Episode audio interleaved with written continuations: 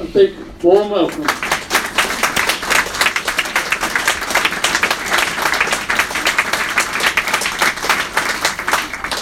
What sort of night's it going to be? One of them ones or one of them ones?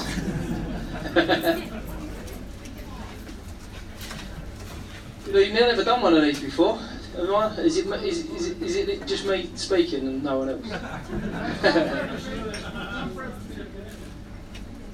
and I think just from my perspective, obviously, um, like, the, like the guy said there, the, sorry, said there is that um, nothing set up, nothing pre-planned for tonight, which is um, the best way for me. I think it's um, important that anybody sitting here tonight asks the questions that they um, they have and feel and need to, to ask. And I, all I can do is be uh, totally honest and totally upfront with everything that I give back, whether people like it or not. I think hopefully you all understand and accept that that's the way I am and the way I go about my business. So um, I think from everyone's perspective, hopefully should uh, should lead on to a to a good evening ahead. And uh, like I say, anything that you've got and want and need to know, please throw it out, and I'll do my best to answer it. So, uh, but other than that, thanks for coming.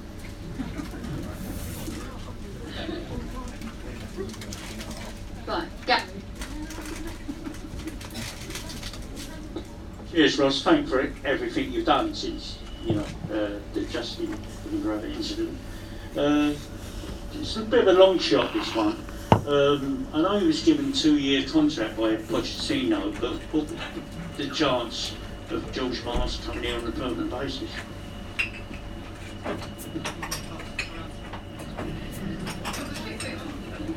I think it's certainly something we um, will look to explore. I think um, the, the, real interesting thing with uh, under 23 players at a lot of Premier League clubs is some, and, and the ones that are really highly regarded, will be given their contracts by the manager, and they will train a lot with the first team within those within those clubs. Where George fits like that at Tottenham, the honest answer for me is I don't know.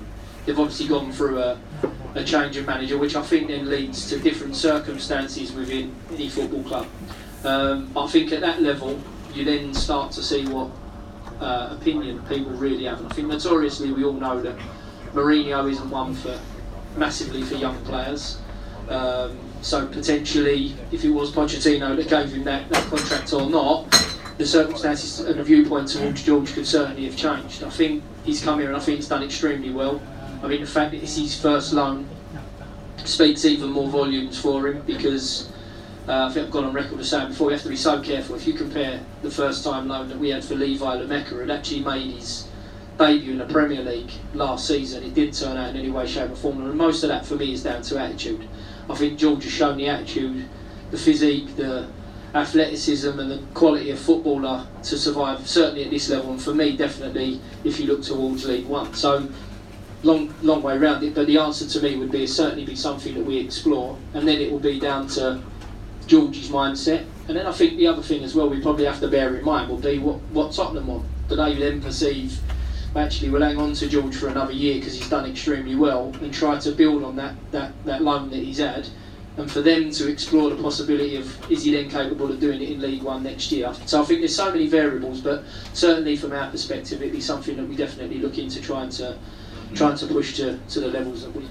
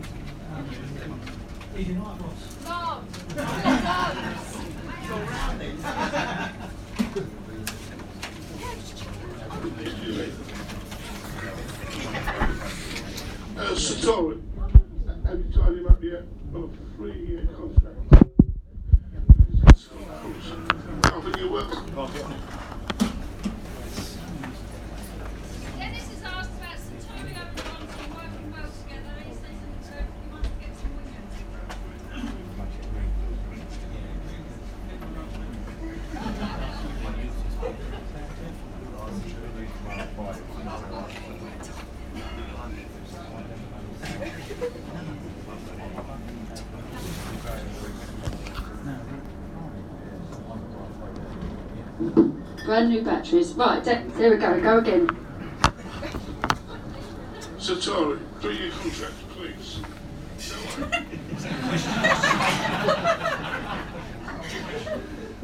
I think Ruel's come in and done extremely well. I think um, we, you, the words you heard were important ones because um, you said that I tied him down. So I'm going to tie him up until we get him signed up. So I think um, he's come in and done extremely well. I- Uh, there was always going to be, we, everyone's always held Ruel in high regards here, and we knew that he had real potential.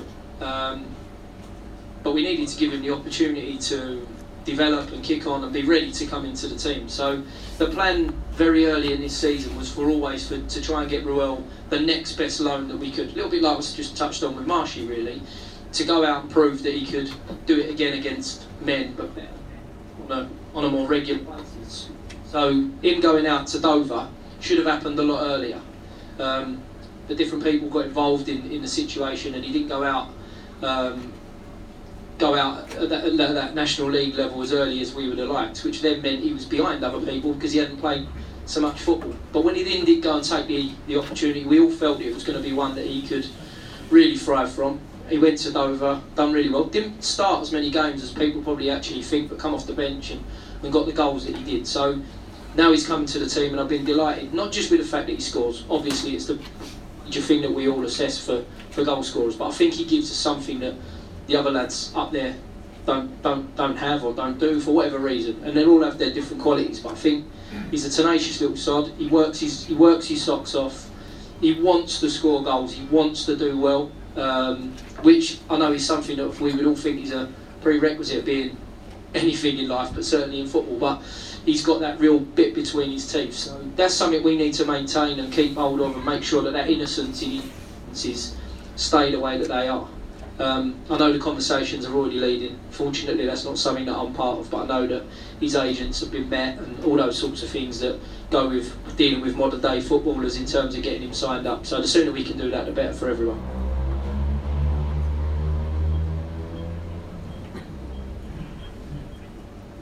Ross, uh, I'm really pleased to see you. Uh, you got your job full time. Um, is there any way you could let me know uh, how many players are out of contract next season?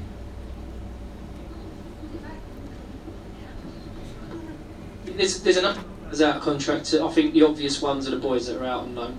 Um, Dale Gorman, James Alabi. Um, and then you're looking at a number of young ones. Obviously, Marvin Ekpiteta is one that, alongside Ruel, there's been discussions continuously throughout the season already to try and sign Marv up. Um, that they hit or slowed down earlier in the season, and I suppose like anything, you sort of then let it settle to, to then revisit it. So that's been revisited on a number of occasions in terms of trying to nail, nail down Marv to, to make sure that we keep him and, and um, help Marv continue on the pathway that he's gone on or come on since he since he joined the club. So so Marv's another one that we're fighting to do everything about. And then underneath that is a lot of lot of the younger boys. Matt Harrold, not a younger boy, but Matt Harrold's another one. So he just come to me as I as I went to move on to the rest of them. Uh, Shadrach Ogie is another another lad, obviously out on loan. Uh, Arthur Janata, goalkeeper, currently uh, currently out on loan at Harlow Town. So a lot of the boys underneath those ones that I suppose jump out at you straight away are the ones that that are up at the end of the season. Um, outside of that, I don't think. Sorry, I'm racking my brains. Obviously, with, the boys that we've got in here at the moment, like Usise, um, we brought him in on loan, obviously with a view to seeing where he would get to or be at in terms of coming in after not having much of a season at, at Gillingham. So there's a number of boys in the group at the moment that are naturally one or two of those, three or four of those are going to be the ones that we want to nail down. Uh, obviously, I'll re- include Ruel in that as well um, to make sure that the ones that we really want to move on with us next year are the ones that, that stay with us. So, um, majority of those that we've talked about are already in the process of trying to trying to come to the agreement. Fortunately for me, I don't have I don't have to, but I don't get involved in the direct uh, dealings of that because it's obviously such a big process now in terms of people and agents and the, you know the difficulty of dealing with some of those people. That's that's something that, that Martin gets on with, which is obviously something that's a, a real big relief. And as it was for, for Justin, I know when, when he was here, a big part of what, what he said and what he enjoyed about being at this club was that there was so much more that he had to do at all these other clubs, whereas Martin obviously released a lot of the burden in terms of deal, dealing with players and, and their agents with these sorts of things. So for the ones that we really want, I think you'd understand that I'm not going to sit here and tell you who they are or who they're not right now because that would be naive. But you know the processes are in place for the ones that we really want to keep, um, so that we can get our business done as early as possible. And that's a big thing for me now in terms of the boys that we've got that are out of contract, but also when we get towards the summer to try and get things done as early as possible. Um, I'm not a lover of the Harry Redknapp arm out the window waiting for the window to shut because I know it surprises people and it keeps everyone keeps that energy of thinking that there might be some new blood coming in right at the end of a transfer window. But from a coaches and managers, players perspective, the sooner you can get the people in the building and start getting them working towards what you want to do, the better it is for everybody.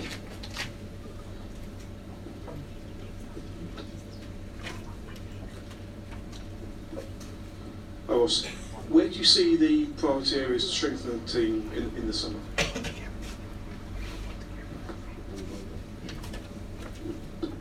Think some of that will depend on the players that we sign. But I think if you look at um, the upheaval and uncertainty that we've had at centre half this year in terms of we haven't nailed down whether that's through performance or, or through injury, we haven't nailed down probably a first choice and half partnership um, this year. So I think that's going to be an area that we look at. And, and we have to bear in mind two things for me as well. One, Marvin in his contract situation.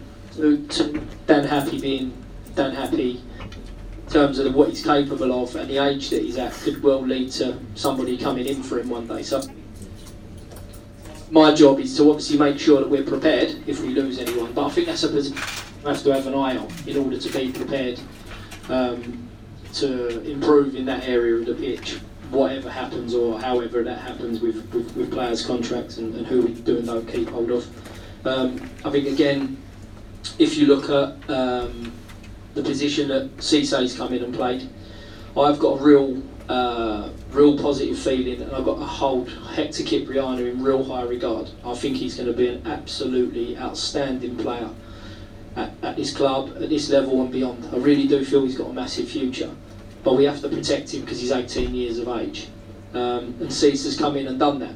And, and, um, and I watch Hector in training now, and he shows real qualities because he's learning from a player with a real wealth of experience, but a real, well, real amount of quality. So hopefully, Cisse might is the answer, and we, and we sign him, and that doesn't become too much of an area of concern for, for too quickly. I think the real thing, the other side of it is, is we haven't scored, on a regular basis enough year, or to the same level as we did last year. I think when you sign strikers, it's a I don't want to use the word lottery, but I mean that in a, in a funny sort of way in terms of when we signed Maka, I knew Maka as a kid and watched him as a 17 year old and I really liked him. He'd always been someone I followed his career, but he never really scored. Then all of a sudden he comes here and has two seasons of scoring 25 goals. For uh, I know it might have been one up or down over the two seasons, but he gets the amount of goals that he gets over those two seasons. I think it's really tough to guarantee that you're going to sign a striker at this level and they're going to go and get you the goals exactly that they want. So I think so many of our strikers have got so many different attributes. The big thing for me now is to home in on which ones work together the best, what the best partnerships are, how we get the best out of those players, and not just doing that but over a regular basis um, in order to become more of a goal threat more often. So I think we've got some talented boys at the top end of the pitch. It's now really focusing on you know the better ways for us to, to create chances. I think the last one really is the fullback position has really caused us a lot of concern this year. I felt we went for a real uh, lack of quality in our, some of our performances before Christmas because we had Dan Happe playing at left back. Um, no slant on Dan Happe, but he's not a left back.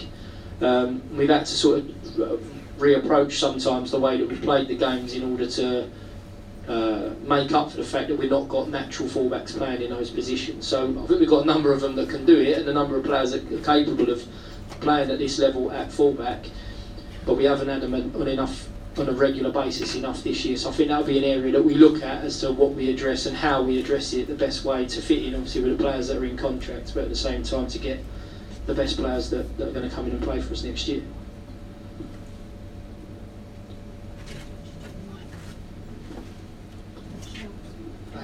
Thanks. Uh, Ross, t- two questions. first one, there's um, there's always a lot of stuff on social media, particularly on Facebook, and some of it is quite often not very nice or very quick, critical, over the top.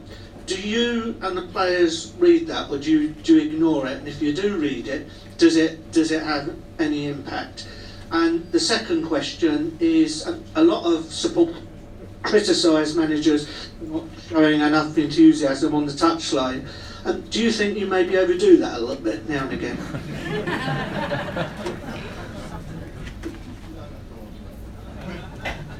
Wasn't it nice to see him on Soccer AM as well during his his I was calm at that occasion, wasn't I? Didn't even take my hands over. Um, sorry, first question was uh, social media. I obviously there's been a lot made of social media this week for obvious reasons.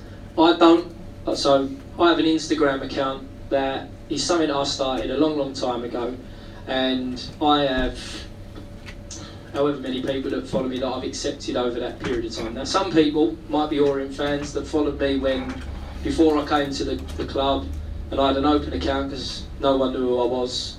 Not many people do now, but when, at that time no one did. And those people follow me and they're people that I've known for a period of time. Like I say, whether they're Orient fans or were or weren't at the time is a different thing altogether. But I keep that protected. Um, so it's people that I know that follow me and then I choose who I want to follow what I want to take interest in. I actually really, I'm a massive fan of Twitter, massive fan of it because I think anything that you want to research these days is it's a magnificent tool to be able to do it. And I miss not being able to use it because because I don't feel as though it's right for me to do so. So when I was at Swindon, I had a Twitter account that was open. People found it. Swindon fans don't quite understand anyone outside of Swindon, so I got a lot of stick. We were rubbish. It didn't go particularly well, and I got it, it was nasty. So the minute I walked in here, I sat upstairs with Charlie Long and he said, We're going to announce that you're coming back to the club. And I said, Let me just delete my Twitter. Because I'm hoping that in a minute everyone's going to be positive about it. But there's going to be a stage when they're not. So I can't afford to take the positive bit and not that. Or I've got to be man enough to embrace it all. So my opinion is just get rid of it. Don't, don't, don't, don't acknowledge it. And I think that social media gets so many things. Media gets so many, so much stick at times like it does this week. But for me, it ain't the platforms. For me, it's not the the social media, the media that, that, that should get the stick because ultimately it's the people that are doing it. It's not it's not Twitter's fault. It's not it's not Facebook's fault. It's the person that manages that Twitter account that feels as though they can say something nice, something nasty, say one thing, then contradict it 20 minutes later. All them things are wrong. And I think for someone in my position to take any notice of 433, 442, one up front, it, it can only affect you negatively. So my missus reads it all the time, and she go to me, "Why is he?" I don't care. Don't tell me.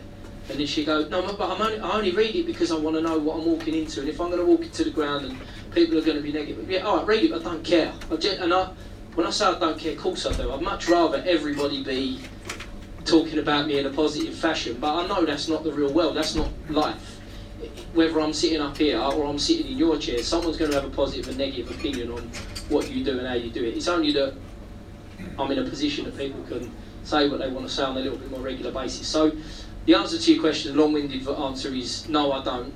Um, I, I, do miss not having the access to it, and you know, I have to search a little bit, bit more harder to, to find out what's going on in the world. But in the longer and the bigger scheme of things, I think it's practical for me to not have that cloud hanging over me because it, I think in the end you just your, your brain will be frazzled and the job's hard enough as it is every day to to then have to worry about someone that's sitting in the south stand moaning about it. It's not it's not something I can concern myself with. So that's that. I think it's um the the second part of your question is, something that I work a lot on improving. So I am ultimately I'm I'm a passionate person. Uh, I'm passionate about football. Did I ever think that I was going to be sat here now? Did I ever think that I was ever going to be a football manager? No. And that's that. That's the reason why, probably partly the reason why at the start of the season, I chose not to become the manager is because of the you know the perception of myself becoming a manager was a bit of a bit of a difficult one to get my head around. But now all of a sudden I'm manager. I'm a, I'm a manager. I'm passionate about my job. I'm passionate about what I do, and I want to be the best at it. But at the same time, I'm now I've got that, and I'm manager of my football club. I'm manager of a club that I grew up following.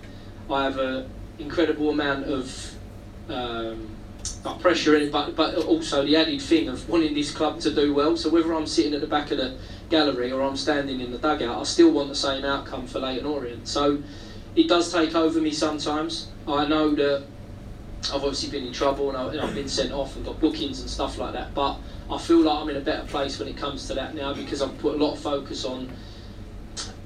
Justin asked me a lot last year to be the one that goes and speaks to the referee and the fourth official, and because when he then what it meant was when uh, little did I know, but what it meant was when he did it, it had more of an impact. One because it was Justin Edinburgh, it weren't Ross Embleton, but two, when he did it, it was a bigger made a bigger bigger deal of it. So he asked me to chip away at the time. So then all of a sudden, I'm the one being seen by everyone talking to the fourth official, but it was part of my job. And like I say, I know I did it on wrong, did it wrong on a number of occasions. So since I've taken the job on a permanent basis, it's been something that's at the forefront of my mind that I have to get better at that. And I asked Jobi and Dean Brill to manage that situation for me a lot more. Um, I still lapse in concentration and I still do it, but um, that's that's that's me, and, and I've got to get get better at that. I think the over enthusiasm as well is, is again it's something I think the more or the longer you're in a job and dealing with the pressures, the better you get at it. And I think it depends on the occasion, it depends on circumstances, also then depends on how much enthusiasm, energy, attitude you, you show to, to, to being on the side of the pitch. And I think if you if you stood me and Ian Holloway next to each other, he would manage himself a hell of a lot better because of his experiences, because of the amount of money he's got in his bank, I suppose. Um, as opposed to me, I'm, I'm, I'm, I'm new to it and, I, and I, I'm so enthusiastic about doing well for me, but also real. I've, I feel as though I've got that extra. Um, I don't want to say the word burden, but everyone knows what I mean. That extra responsibility of this being my club that's playing out on the pitch as well as, as being the team that I'm managing.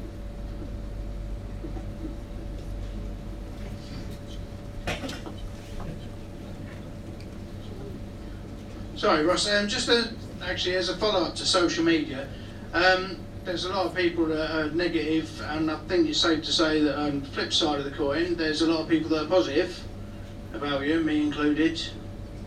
Um, the actual main question I heard you um, a couple of weeks ago on the the podcast, podcast boys. Best match. What was the worst match? Not when we got relegated. I think worst match. I think obviously from a distance it would be things like relegation. I think you know you have to. I was at the game when uh, was it Swindon away. I was fortunately I didn't. I was, it was the year before I went went to Swindon because that would have been a horrendous situation to have found myself in. Um, so I was at that game. I think um, some of the Wembley defeats. Um, you know the playoff finals. I think I think those sorts of things are probably probably up there with the one. I've never been asked the question before about what the worst one is, but I think anything like that in terms of how close you get to that. I think uh, the other thing from a personal perspective, Bromley six one away was possibly quite a. Uh, a low moment, and then to follow it up and go then a year later and get sent off weren't much better either. Uh, hence why I'm hoping, I've said to the boys already this year, I'm much happier going to Barrow away on a Tuesday night than have to go to Bromley again.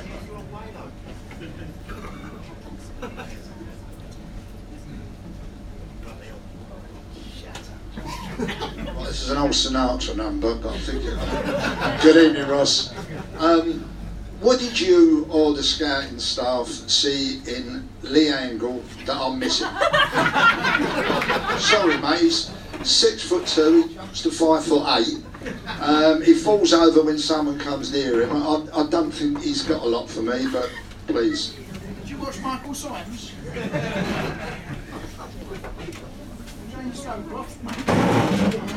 Yeah, Sam Parkin. yeah, tell me about. Do you know what? Funny, I'm not avoiding the question because I'll come to it in a minute. I'm a bit disappointed it weren't a Sinatra number as well. But um, when I joined Swindon, Sam was the first person I see on the first day, and he walked in and he went to me. I'm not sure if I, could, I should shake your hand because you want to go away from here and tell all the Orient fans that I've got a job in the press. He, uh, he said I was one of Orient's worst ever signings, so he was one of the quick ones to acknowledge that. Um, Look, I think it's safe to say, like I said it already, we haven't scored enough goals this year. Um, and I think that since Lee's come back from his injury, he hasn't hit the heights that he probably was hitting at the start of the season. He, was- I always I remember a game here early, early in the year. It might have been Swindon at home. I can't remember for, for definite. But I took Lee off, and people booed me and told me that it should have been Connor. So I think that sort of shows you a little bit sometimes of how hard it is to make the right decision by everyone. But I think since Lee come back from his hamstring injury, it's been he hasn't found his, his form again. But I think again some of that has been due to the fact that the, the amount of chances that we created. We went through a stage before Christmas um, where he was, and, and, and in the early stages of the year, I always remember like the Exeter away game for anyone that might have been there. He he's, he's put in some performances at times as a lone front man where he's really taken a responsibility, held the ball up, and been a real handful. Um, but he hasn't scored the goals that he would have wanted, almost. So I think um, the attraction for me for Lee is, like you said, there he's a big boy. He's athletic. Um, he's never really found a home. He's gone for big money on some occasions. Um, he spent a lot of time up north, unsettled. Um, and I feel and felt when we when we signed him in the summer that this was a great place for him to come back, come back to live in London, try and get him settled, try and get him playing on a regular basis, and show the capabilities that he's got. Um, he's an incredibly talented boy, but I think it's it's now a case of really us focusing on what's going to help him to kick on and find some of the form that, that, that he had at the start of the season. So I think, like I said, said right at the beginning, I take some of the responsibility that the, the, the strikers maybe haven't scored as many goals as, as they could have done. Um, and at the same time, I'm, I'm sure that if you sat any of the lads down point this season, there's not many of them that would go, look, I'm absolutely over the moon with the way that I've performed this year. So um, we haven't seen the best of Lee yet, but I think he would admit that, and it'd be a, it'd be a case of me, like we do with all the boys, he's continuously working with them for, for you all to see the, the talents that he's, that he's really got. You're obviously seeing him from a different angle. Yeah, I like it. I like it.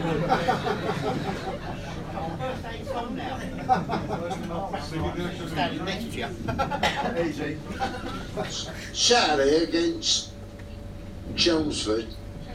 Chelmsford, sorry, sorry, Chelmsford. He brought off Wilkinson and Angol. Was that to play for the draw? Because I don't feel we're good enough to hold up for 25 minutes at the back with people coming forward. At the moment, anyway. I think the fact that we let a goal in supports your point. The rationale behind that on the, at the weekend was we couldn't get out of our half. So um, it's well publicised after the game that, that people had things to say to me afterwards. And one of the points that they said to me was, why didn't we play like them in the first half, like they did in the second half? And I said, well, the, the wind and the rain and the conditions was a hell of a lot more. I think most people that have seen and watched him already that Lawrence Vigouroux is potentially one of the best kickers of the ball, strikers of the ball in the league for me. Um, and I don't think he made the halfway line in the second half. So my rationale behind taking the front boys off was I don't feel didn't feel as though we could get the ball to them. Um, so therefore you go, right, can you take Lee off? Do you take Connor off? Do you take Danny Johnson off? Well, we felt that Danny might have the capabilities of running in behind if we did get the ball up to him. Um, and I tried to just pack the pack the, the rest of the pitch out as much as we possibly could to hold on. And I've got no shame in admitting it. It was absolutely blowing a gal. Like I say, couldn't get out half of the pitch. I felt let's get some more players in the middle. Let's get more players at the back to try to hang on to, to what we had and, and try to get over the line. And unfortunately, we hang on for another three, four, five minutes. You know, great thing hindsight. But if we do, then then yeah, it's a great decision. We come out of the worst possible um, conditions with a point. Um, but then the flip side of that is, I think I said it in my post-match interview that I felt like I was negative because I'm not one to make changes to take strikers off and put midfield players and defenders on. But I felt like it was needs must on that occasion to try and get us over the line, and unfortunately, it never worked.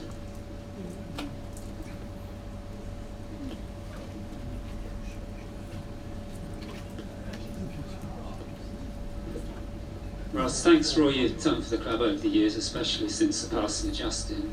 But the question I want to ask you is, have you been surprised by how much higher the standard is in League Two compared to National League? And what are the main problems League Two has posed for you and the players and the coaching staff?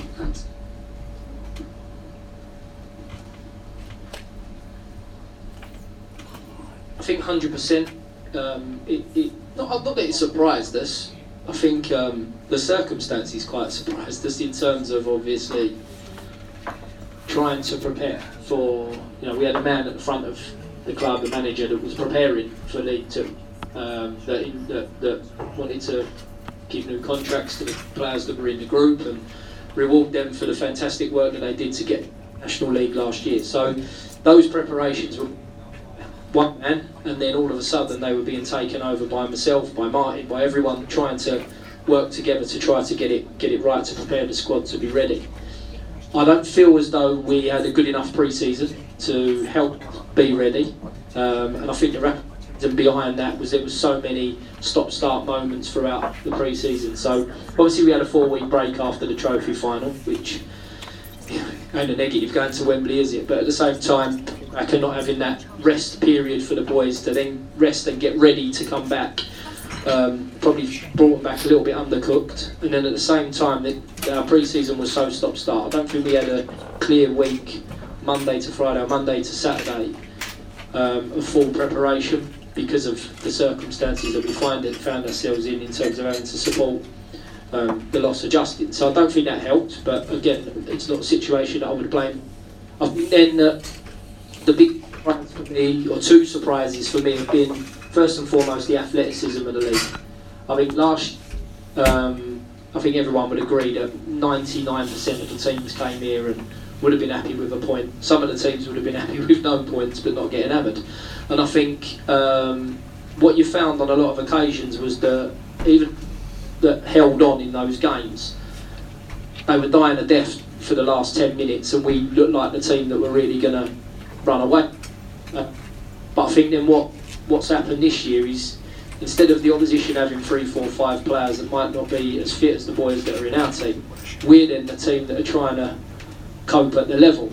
Uh, and I think I think on occasions we finish games quite strong. So it's not underselling particularly the boys that we've got. I think the general fitness levels, the general athleticism levels are definitely a lot lot higher than, than, than League Two, and certainly a lot lot higher than when we left League Two.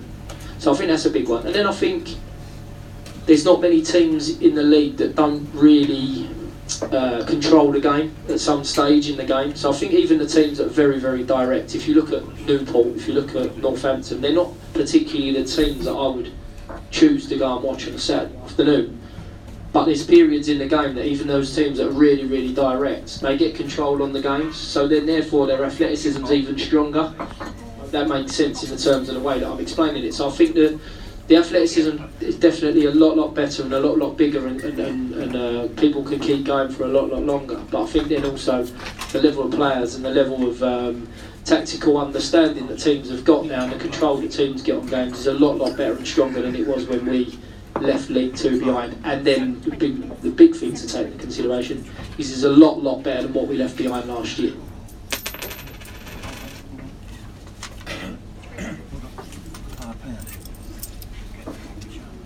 Hi, Ross.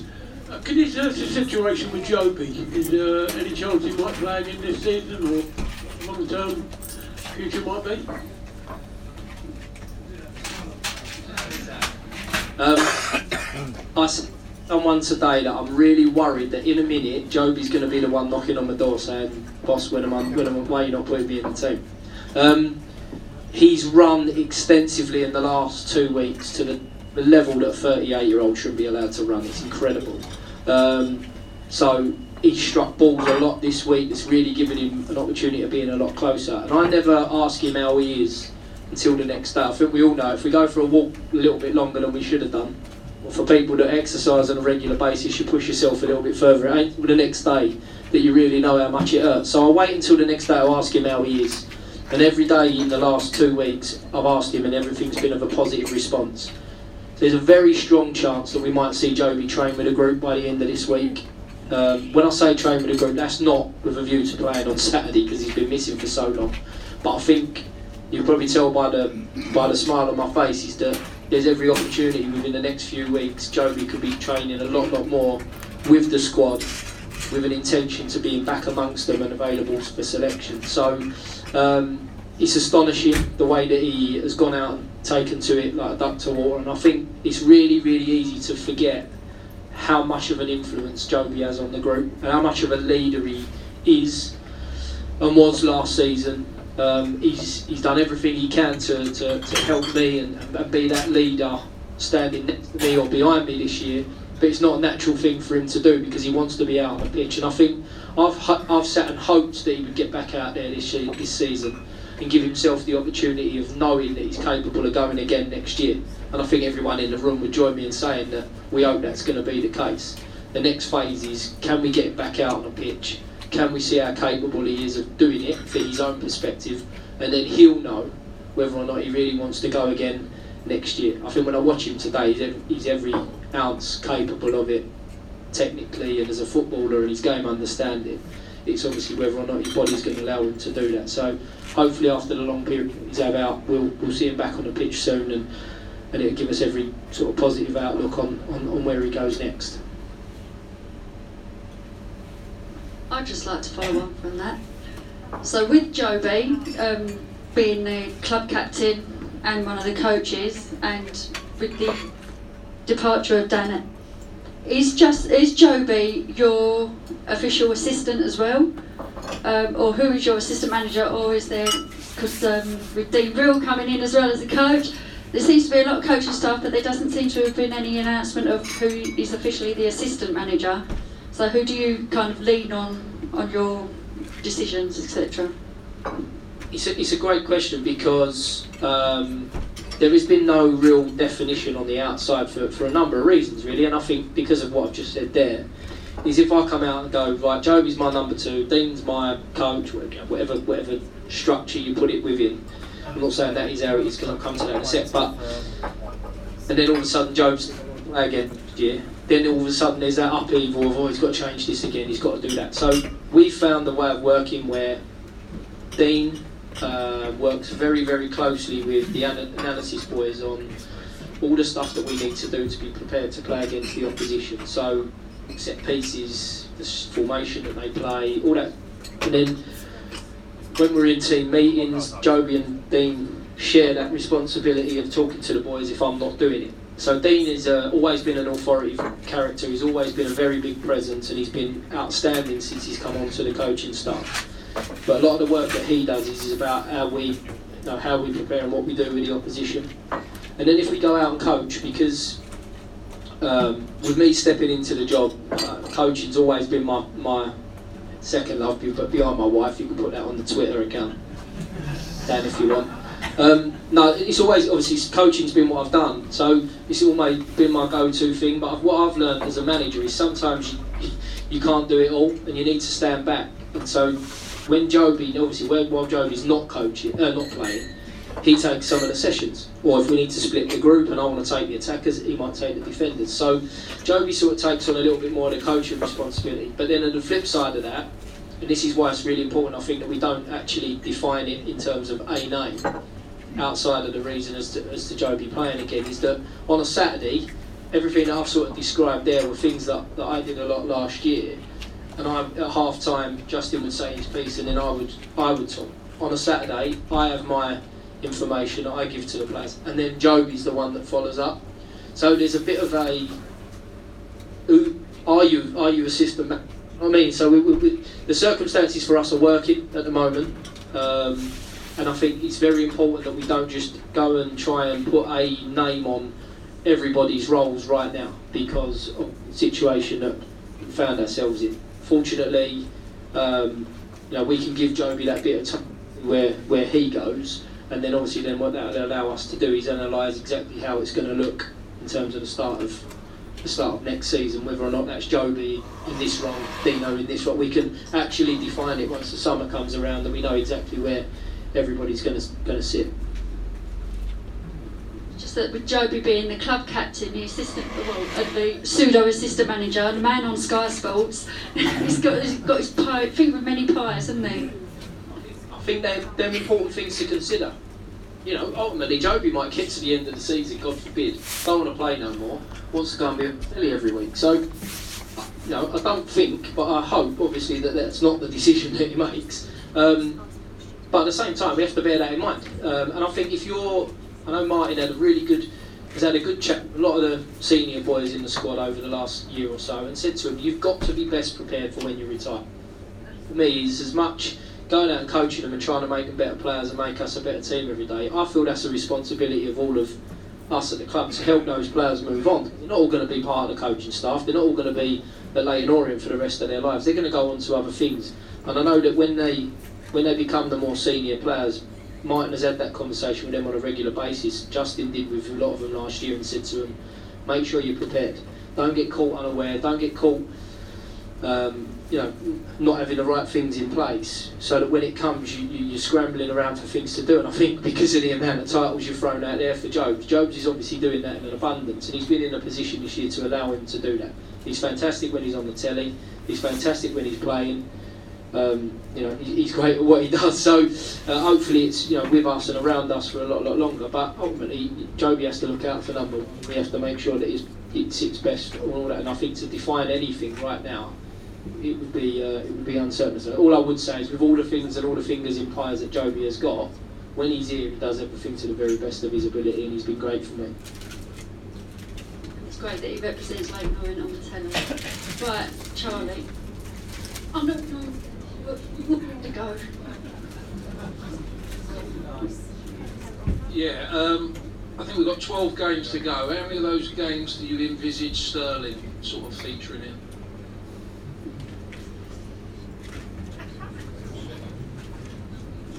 Um, I wouldn't put an exact figure on how many he's, he fits in, but I see him being part of, of, a, of a lot. I think um, the uh, conversations that I had, or we had with Spurs when, when we were due to sign him, was that he wouldn't be fit to train until the end of this month.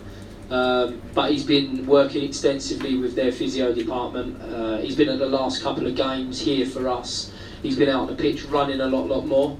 Uh, I spoke to their people today and they're very pleased with the way he's progressing. He's actually ahead. So I would imagine that within the next couple of weeks he'll certainly be uh, able to train in and amongst the group and I would be hoping by early, say early, but into the sort of second week of March that we'll be looking at a potential of him, him being around us. I don't know if when we get to that period in March how many games that leaves us with, but I would envisage what's that, three or four games away, and, and hopefully we can have him coming in to, to provide competition for places.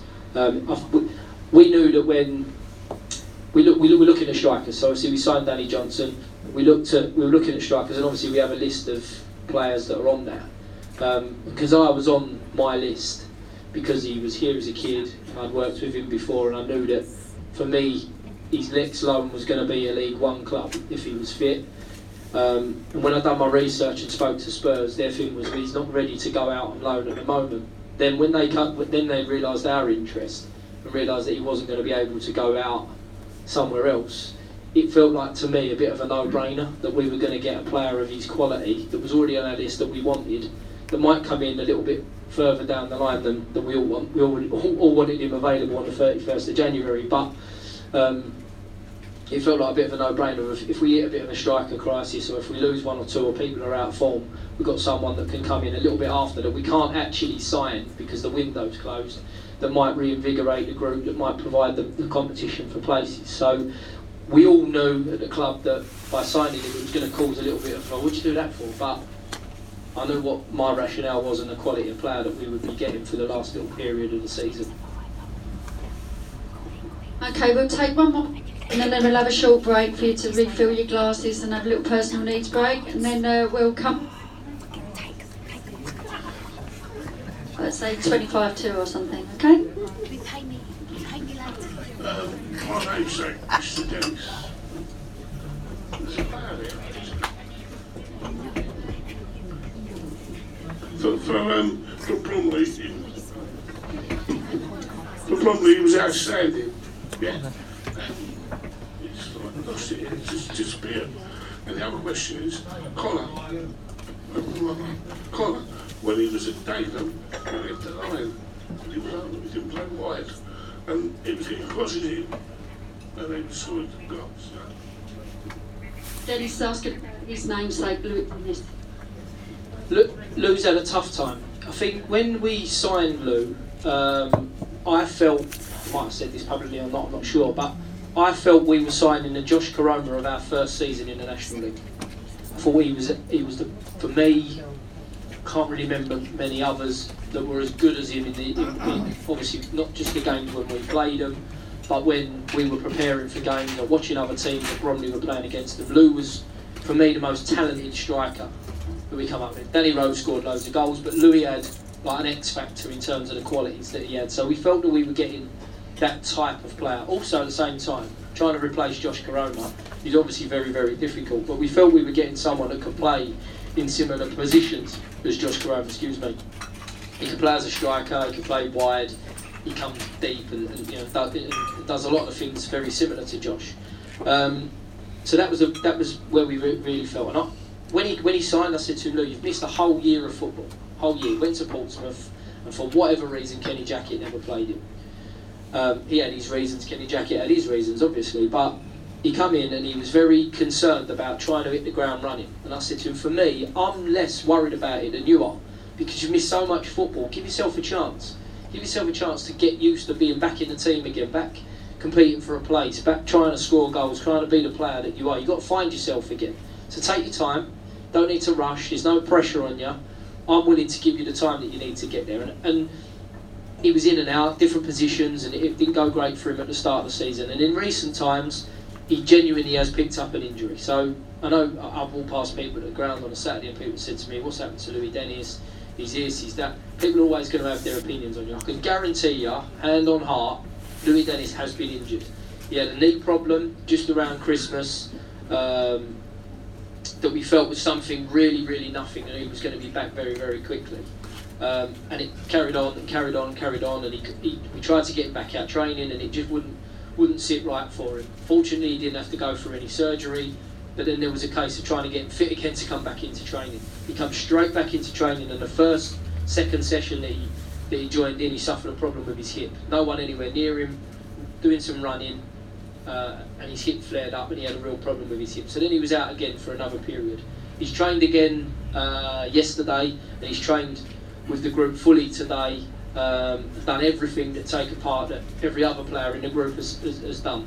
So I'm hoping that now, again, we all want to see all of our players performing to the best of their ability, but he's had such a disruptive last year, he's had a disruptive year to this year, and it hasn't happened for him so far. So we need to give him time now to get himself fit, get himself in a clear frame of mind, and try and finish the season strong and show everybody, even if it's just glimpses, of what he's capable of because even today, after the period he's had out, he does little things in training today that you just go, wow, not many people are capable of doing those things. So just it's my job now, and the people and the players and the staff around him, to give him all the support that we possibly can give him to, to, to get to being back to the player that we felt we were signing when we signed him. Conor Wilkinson, I think um, we all look at for me he's got like stardust. He's got real quality at the level you know for the level that that we're at. He's a he's a, obviously a big boy. He's very very athletic. Um, we've toyed with different positions with him and I think this, that's going to be the way with Conor at the moment because his first choice position is to play in those wide in those in the wide positions so when we played him last year Dagenham he does he did get in a box he was a little bit more they were a little bit more direct but he played up front on his own as, as a one right up miles away from anybody else. Um, whereas here, he's not he's, his heading isn't his you know his his, uh, his go-to thing. It's not his no, it's not his main strength. So sometimes when he finds himself in them wide positions, he's heading the ball against the fullback. So it gives him more of an opportunity to be a little bit more dominant.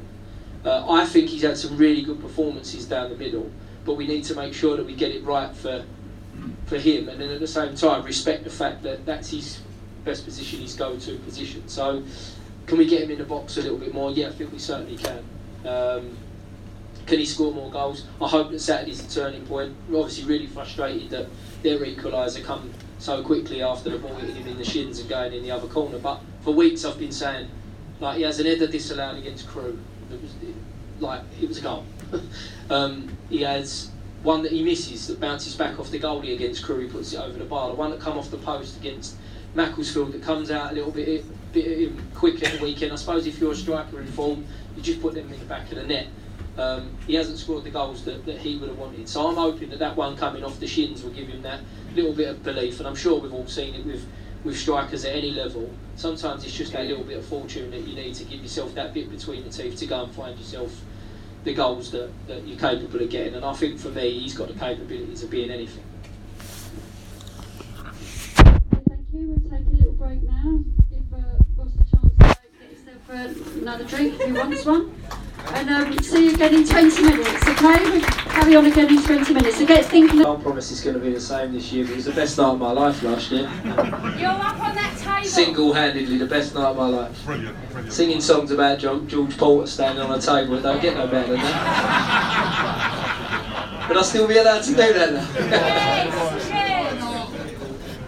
It's not a school night next day, so you'll be fine. Okay, we'll start with some more questions, and I'm going to go straight to Derek if he puts his hand high enough that I can see him. Hi Ross. Uh, you mentioned Conor Wilkinson being Stardust before. Personally, I think that um, James Brophy is, and he's uh, he's done well at uh, left back. But again, I think personally, field he can be a really attacking force, and I'm sure fullbacks must hate facing him. And if you're going to consider putting him back up front with uh, Josh Wilkinson being back fit, I believe. Conor Wilkinson, I think. Uh, I agree. I agree. Um, I think it's um, James has given us a real different attacking option. So uh, obviously Jordan Maguire has been in and out in and out the team uh, in the last couple of games, but I feel as though when Jordan's really flying, he's a menace in that high position, and he has the ability as a winger to cross it with his right foot and cross it with his left foot. Um, not that James Brophy doesn't, but I think he gives us a different dimension. What it's allowed us in the last few weeks is James has played that uh, fullback position um, extremely well. I think he's shown, uh, albeit maybe not the defensive side of the game being his forte, but I think he's shown defensive responsibility, as has Marshy on the other side. But I know we're talking about James at this moment, but I think then what it allows us to do is it gives us a double threat down that side of the pitch from an attacking perspective. Um, and it gives him a lot of space at the moment to get it and travel at people. So I know I feel, but he certainly feels that when he picks it up in those deeper positions, it gives him a real opportunity to run at people rather than having the responsibility of sort of receiving it with defenders up his backside. So um, I agree. I think he's certainly got the um, the qualities, and, and we I like to see him at the top end of the pitch. But I know that in the last couple of weeks, I think he's given us a real extra dimension. For, I wouldn't sit here to say now that for the future and for, from here and beyond, James Brophy is going to be our left back for the future. But I do feel as though he's given us a bit of a different uh, approach. And then I also think at the same time is that he done it at a time when there was no one that really could play in that left back position. Obviously, Joe being out injured, and I touched upon the fact that Dan Happe was playing there um, against his bit earlier in the year. But um, I've been delighted with the way that he's performed, and I think um, he's probably been unfortunate not to pick up a few more man of the match awards and things like that in that position. So um, I agree with your point, and I think totally the answer is yes. It's something that I consider and think about. Um, but then at the same time, I think if a player is in a happy and they're performing well um, and they're helping the team, then I think it's something that we always have to really bear in mind and make sure that we exhaust to the to the level that we do before we before we make those changes. But it's a very um, bit of a strange situation to find yourself in because you look around training and you look look at the bench sometimes and I think to myself, oh my God, how have I not got Joe Widdowson in my team? But like I say, I think that, that James's performances in recent times. I think the other thing to remember as well is that he played in that position at, uh, in League One, and I think that shows you really potentially what what he's capable of doing. Um, we've probably only ever really seen him here as a wing back on occasions, but but as a, as a left winger like like we saw him last year. I know we went for a period last year playing him wide on the right, and it didn't really work for him. So. Um, long answer, but the answer is yes, definitely something that I will continue to consider. But at the same time, I think he's filled in and, and, and really made that, that position his own in the last five or six games.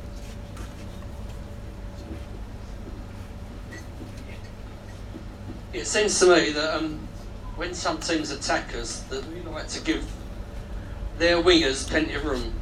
Like, so they've got loads of rumours though nobody wants to give it. They're completely unmarked. Is that my imagination or um, is that some kind of tactics?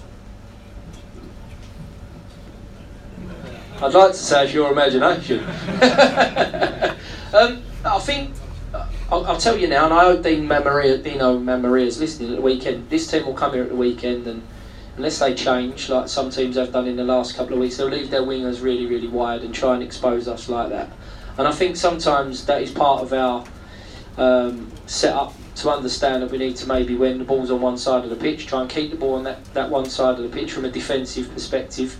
Um, and if I were a team on, on occasions, I would try and keep, if, if James Brophy's playing left back for us, I'd try and keep James Brophy back by putting my winger against him, sorry.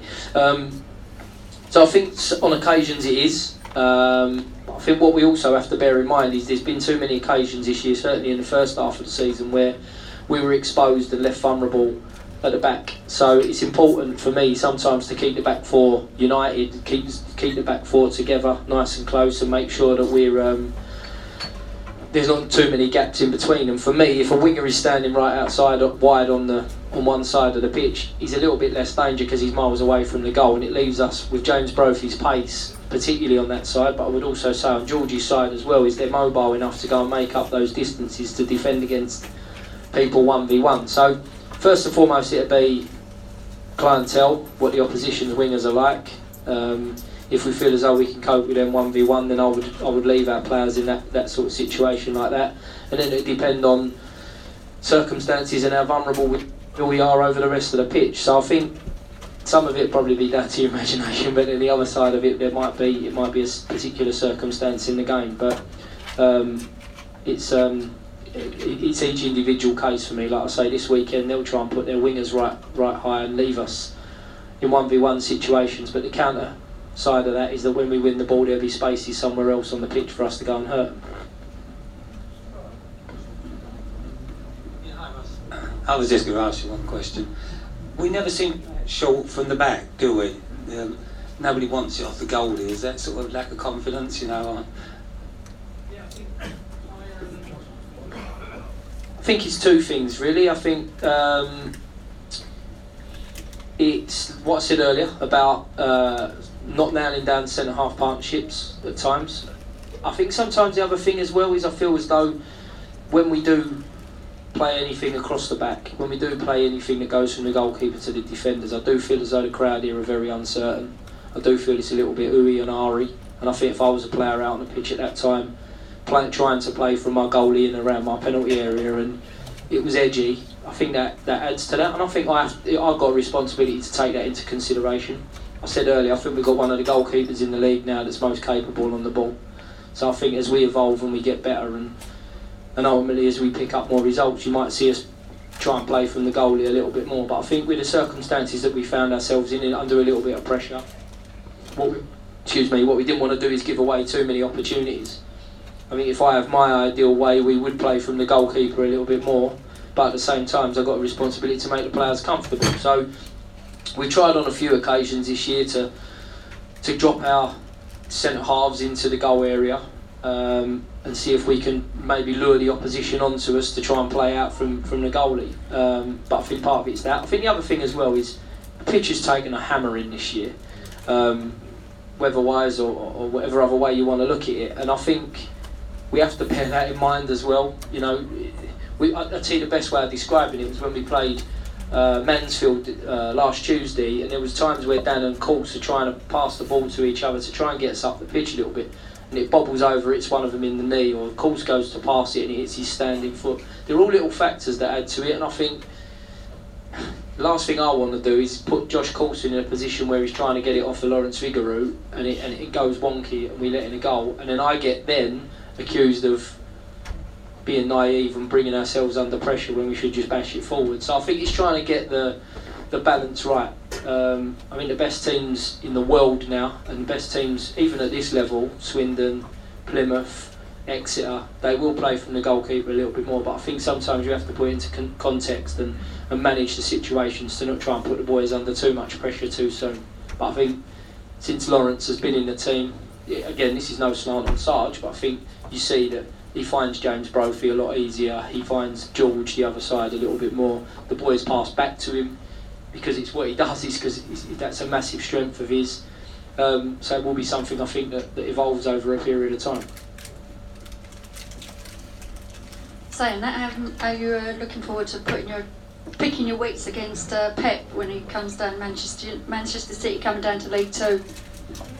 Oh, I had a proper panic when I see that. there was a Dan will be in touch with a, a guy today who wanted to talk to me from the from the Sun about some stuff about the football league, and um, his first question was, "How do you feel about Pep coming into the league?" And I said, "Do "You know what? I'd love to see.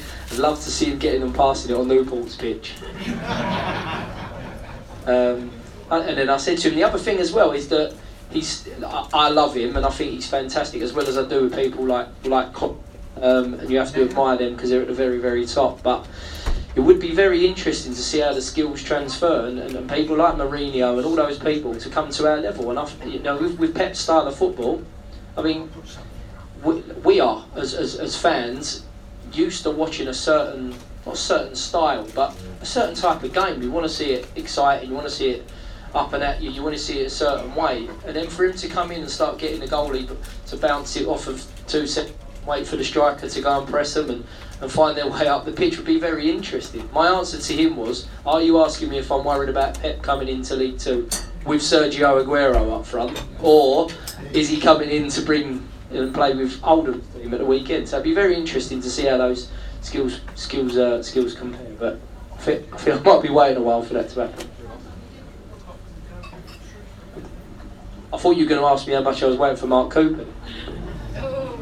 There you go. Here you go.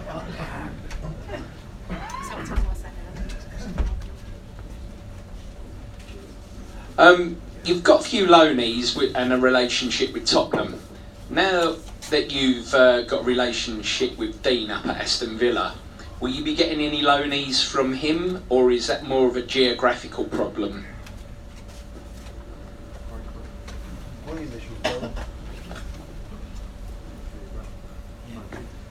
I think that relationship will always be there with with, with, with this club and, and, and, Dean, and obviously now I'm there, I'm here, and Martin is as well. It's obviously adds to that relationship even more. But I think um, Dean's always willing to support us with regards to you know what you're looking for. We've got this player, and I think it'll always be something that is a go-to and something that we consider. I think when you look at the 23s group that they brought down here last year to play against us, it shows you the gap, the vast gap between 23s football and men's first team football at the level that we were at last year, and then obviously even more so this season.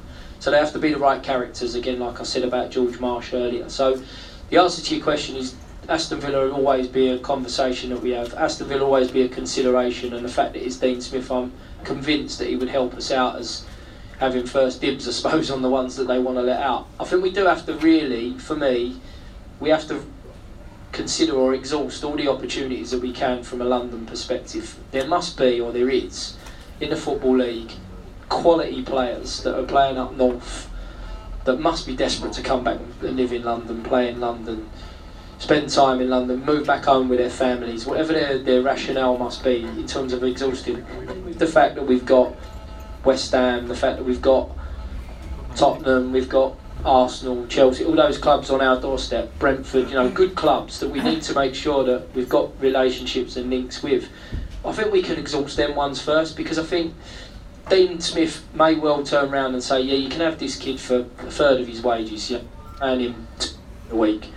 But then all of a sudden you've got to move him down here and you've got to put him in an apartment, a flat, a house, somewhere, a hotel for whatever that cost is for the rest of that. So then all of a sudden you're paying a, you go from getting a cheap loan player to then he's quite an expensive player. You might as well go and sign someone on a permanent basis with a little bit more experience. So I think the geographical thing is always going to come in against us, and I, I would personally rather exhaust every opportunity of a kid living at home, living in comfortable circumstances. So George Marsh, for argument's sake, his parents, his family are from Kent, deep Kent.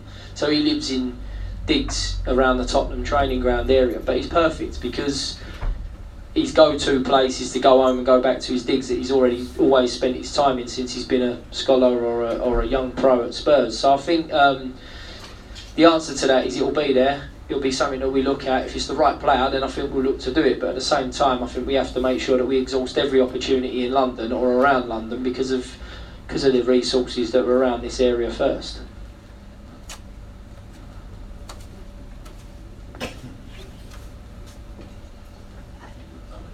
Uh, Hi Ross, yeah, following on from that, that question uh, just now, how much influence do you have uh, on bringing in players, bearing in mind where Sir Martin sits uh, within the club? And uh, by the way, I was at uh, the game on Saturday and you know, the professional way you handled that fan at the end of the game is a credit to the club.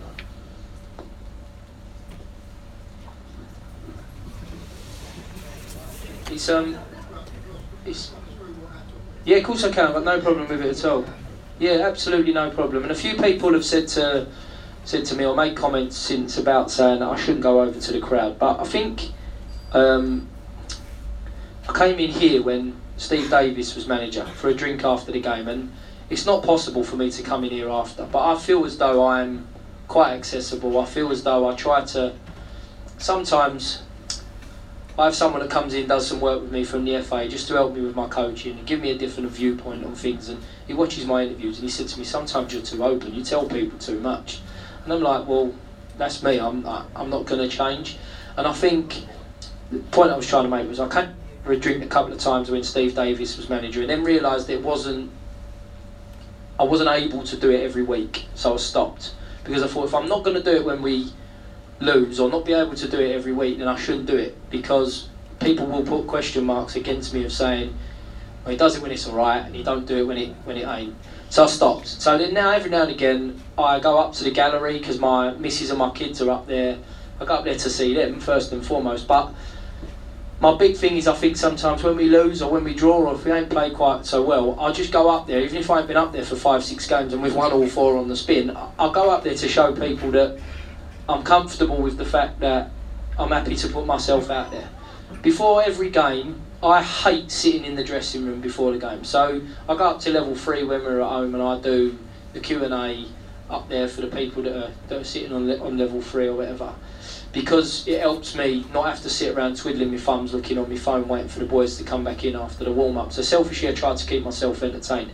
When we're away from home, most people standing in here I've had a probably conversation with at some stage. I always go over to the way end. There's people there that I know, there's people there that I've grown up, that I've known since I was a kid, that I know in different capacities, and I always go over and I say hello to people. So I feel as though that at the end, if someone's giving me a little bit of as long as it's not going to become confrontational, I can't go over there before the game, slap hands, give everyone a cuddle before because it's before kick-off, and then when the game finishes and we lose, run for the hills and hide out the way. I'm not going to do that. That's my way. Now, obviously, now it'd be foolish for me to put myself in a predicament. The way that it worked at full time at the weekend was someone was screaming at me like a man possessed, in my in my opinion. And I don't think I should, or anybody in this room, should ever be spoken to like that in any way, shape, or form. So my point to the guy was, talk to me like a normal human, because that's what I am. I'll talk back to you. We'll have a normal conversation, and then we'll both shake hands and walk away. And for a couple of sentences, he couldn't cope with the, talking to me like a normal human. So I said to him, that was all it was. Just talk to me. Just talk to me. Don't scream. We'll talk, and then we'll shake hands. We won't agree. We might not go walk away the, with the same on the same level, but we'll shake hands and we'll behave like normal people. Our normal people should, and then we'll, we'll, we'll leave it alone. And you can get on the train and you can slag me off, slag the team off, as you should, because the team have just lost. And whatever you think, you're more entitled to your own opinion. But my point is, is I'm not going to hide away. I've sort of lost the, the, the train of the question, but I think it's important that um, that I embrace. If I'm going to embrace people when things are all right, then I embrace people when they're not. If it gets ridiculous, then I've obviously got to find my way of staying away from it. But I love the fact that people travel. I love the fact that people support the club. I love the fact, and I can't express to you how much I love the fact when I hear people sing my name because it's incredible. It's an incredible thing that happens to me. But I'm not going to load it all up when it's great, and then I'm going to run run away and hide when when it when it's not. It, you know, I, would always embrace that. And I'm sorry if I've not answered that question well, but I think you touched on. Can I can I uh, can I add to that? So for me, it wasn't a big deal. For me, it was one person. Might have been more, but for me, it was one person that was screaming, and all I said to the guy at, at full time was, talk to me like a normal person. I'm more than happy to answer your question. I'll tell you what I think was right. I'll tell you what I think was wrong. I understand you're disappointed. If you want to shake my hand, we'll, I'll go back in the dressing room and you can get on the train and we'll, we'll both go our own way. And, and that was as major or as minor as it was. But, but like I say, I, I'm not, I'm not going to hide away from things either way, whether they're good or, or, or they're bad. Does that suffice? Sorry. I know I waffled a bit there, but I'm going to try to answer. And also the influence, Ross. Sorry, obviously yourself and Mark. Sorry, yeah. So I knew there was another the question. Sorry, I think it's um. I don't know. I don't know exactly how it was for for Just, and I, and I don't. I don't he's the last manager that I can really compare that to. So I'm not. I'm not bringing him up for any other reason other than to say how I felt it was for them. But I know that Justin was very much like, this is the player that I want. These, you know, this is this is where it's at, and Martin went and dealt with it. I'm a little bit different to that because I feel as though that I want to know the ins and outs of everybody to make sure that we're getting the right personality. Because I've got to work with them every day, and I've got to coach them. And um, me and Just had a great understanding that Just would know the players that he wanted, and then I would have to coach them because that was my job. Do you, know, do you know what I mean? So for me, I I want to know a little bit more and more and more about the players. So um, over the transfer window, because it's sort of me coming into the job on a permanent basis, and then the transfer window opening was quite rushed. We spent a lot of time every day, and I spoke to a lot of agents myself to make sure that all the digging and all the conversations Mike would have with them about finances and length of contract or loans, anything like that, he would deal with. I tried to stay away from that bit, and he tries to keep me a bit, but I wanted to know everything about the player that I was bringing in. So I, the transfer window for me was was, was carnage because I felt like I constantly needed to get to the bottom of it. Whereas now it's shut and we've got a, I don't know, three three month period or whatever till the next one opens. I feel that I'm now in a position to prepare myself properly for that transfer window, and therefore when it opens, it's not got to be as mental because we've already started our recruitment process yesterday of who do we want, who's out of contract, who are we going to get on new contracts, where do we need to strengthen, what type of player do we need to. So that now when Steve Foster goes to games, instead of him coming in to me and saying to me, oh, I see this really good right back, yeah, I don't care. I, I want to centre midfield player. I'm just throwing these positions out there as thing, but he goes to games now, or can go to games now after our meeting yesterday, fully understanding of the type of player that I want. And then when we identify those names and those players, Martin would then tell me, is it realistic that we can afford them? He'll speak to the agent, and he can do the work that he did probably on a little bit more of a regular basis for Justin, um, as opposed to in the in the last transfer window, it was all a little bit rushed because of the scenario that, that we found ourselves in.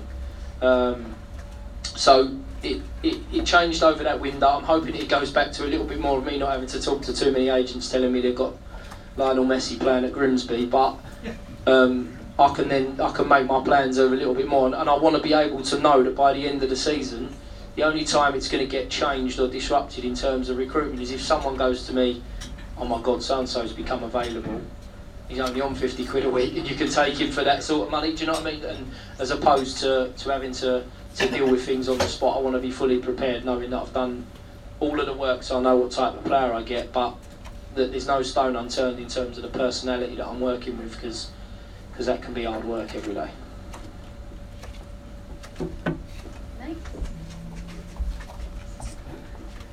Cutting me up then? I'll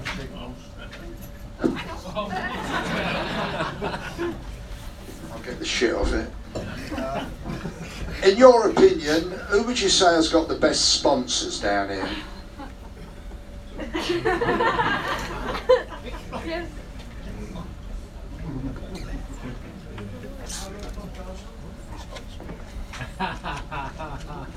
Down there or down here? that rethink mob are blinding, isn't it? No, I, the picnic crew are obviously fantastic. Um, Your job's safe, Ross. of course, I know you're fully part of it. Uh, let me just tell you that the fact that I get a, so when I get on the coach after the game, when we when we pick up points or we play in extreme weather circumstances at the weekend, Karen, Um, my sponsors, which are the, who are the picnic crew, they always leave me a few gifts, and I know they've done their research and Yeah, spoke to the missus. the gifts we leave you. Say that again. They're ticking. So I get a chocolate orange, I get uh, a packet of fizzy sweets, which Lingy eats all of. I get some nuts, which Lingy eats all of. And I get some red wine, which Lingy ain't allowed to touch anymore. Thank you. He only gets the wine if we win. Right, who's next? Eh? People thinking. Are you going to be on the podcast every week or not? oi, oi. The third poddy. If I'm on the podcast every week, no one's going to have enough battery on their phone to get through it, are they? Last, forever. I think. Um, Are you sure about that? I think it's um, like, I- like I said earlier. I, I try to make myself accessible as much as I can because I feel that I would want to know as much as I possibly could from from the from not just like now, but obviously previously to give everybody the and for, first and foremost the my opinions or, or what I think of the way everything works. And I, I, for me, it's easier to be open-minded and, uh, and be a little bit more approachable than, than it is for me to, to hide things away or try and disguise my opinions. So I really enjoy going on there, as I do when I've done uh, the Orient Hour. Obviously, I've been on uh, Love Sport a couple of times, but it, I think it's a it's a great opportunity for me to really get people's proper questions. I think it's a great opportunity that you know, however out there or, or simple people's you know variation of questions that I get from people, all I can ever try and do is be honest and and it just takes me a little bit longer, Steve, sometimes to say that than it for three hours on a Sunday night. It helps getting to and from work a little less uh, arduous. So. Hey, Ross, I saw we, we played a Central League game the other day. Is that a competition that, that we, we've got many more games to play? Uh, and if so, can we as supporters come and watch them? Because um, last year, any unofficial reserve games were always behind closed doors. And for retired people like me, it's, uh, gets me out of the house.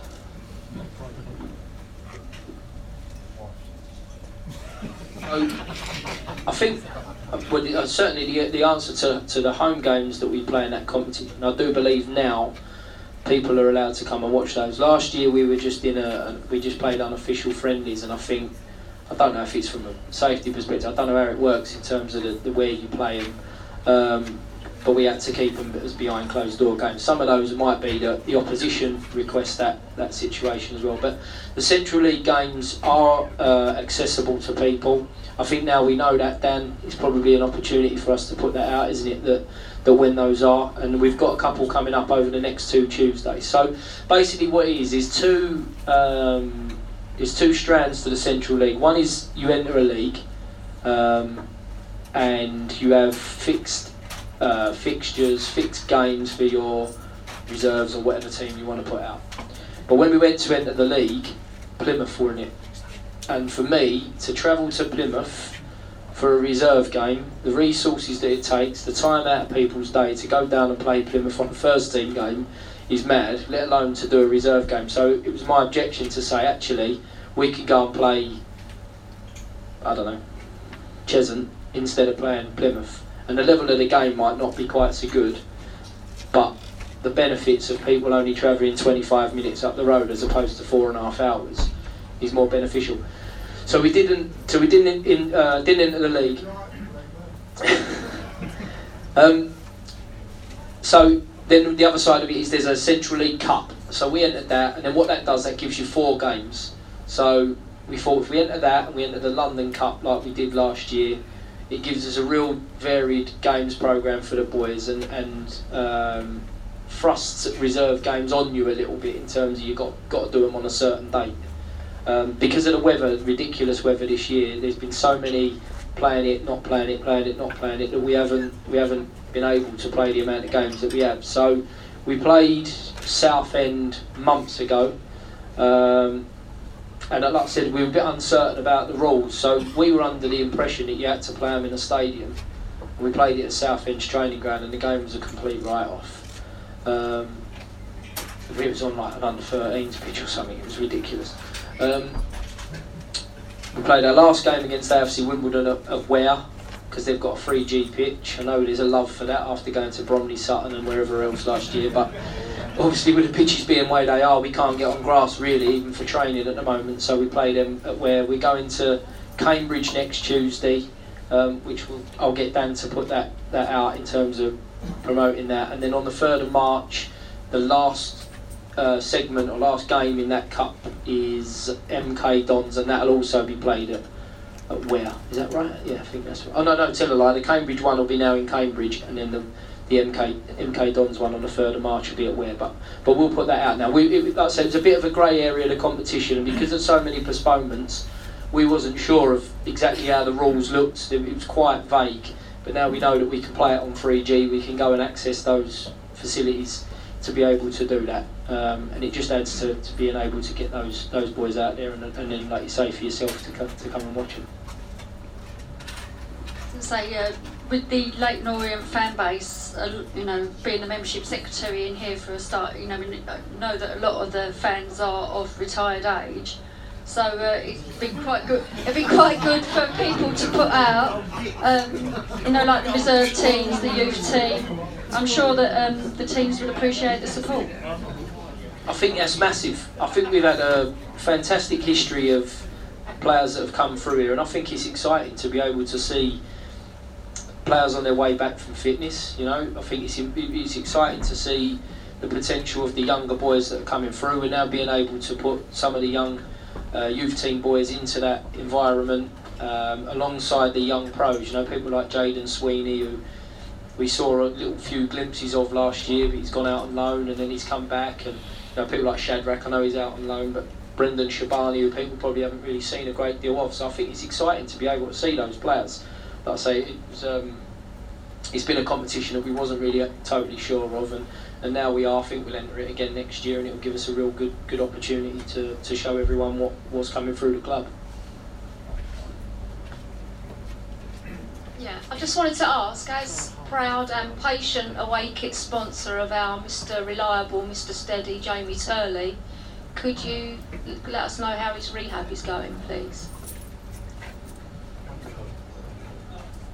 I would say with Jamie, he's probably the one that we're going to have to wait the longest for to see when he's back. Um,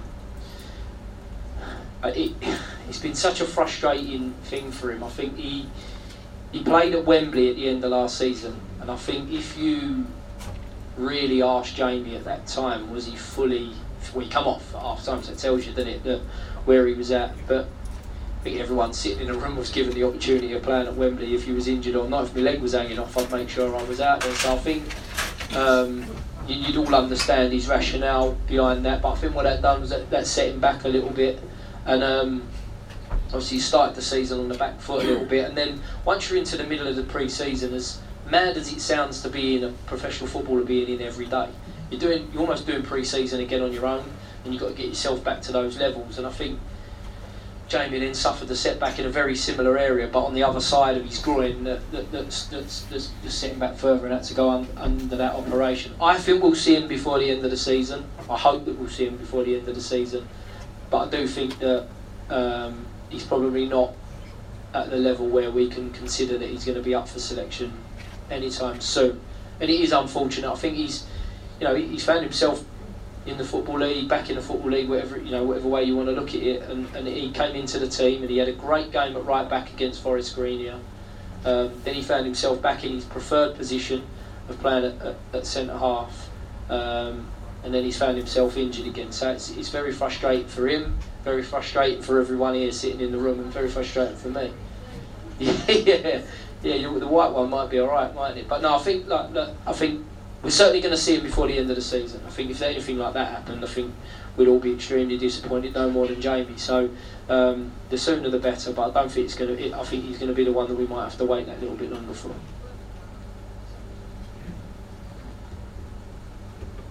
Daddy Conquest.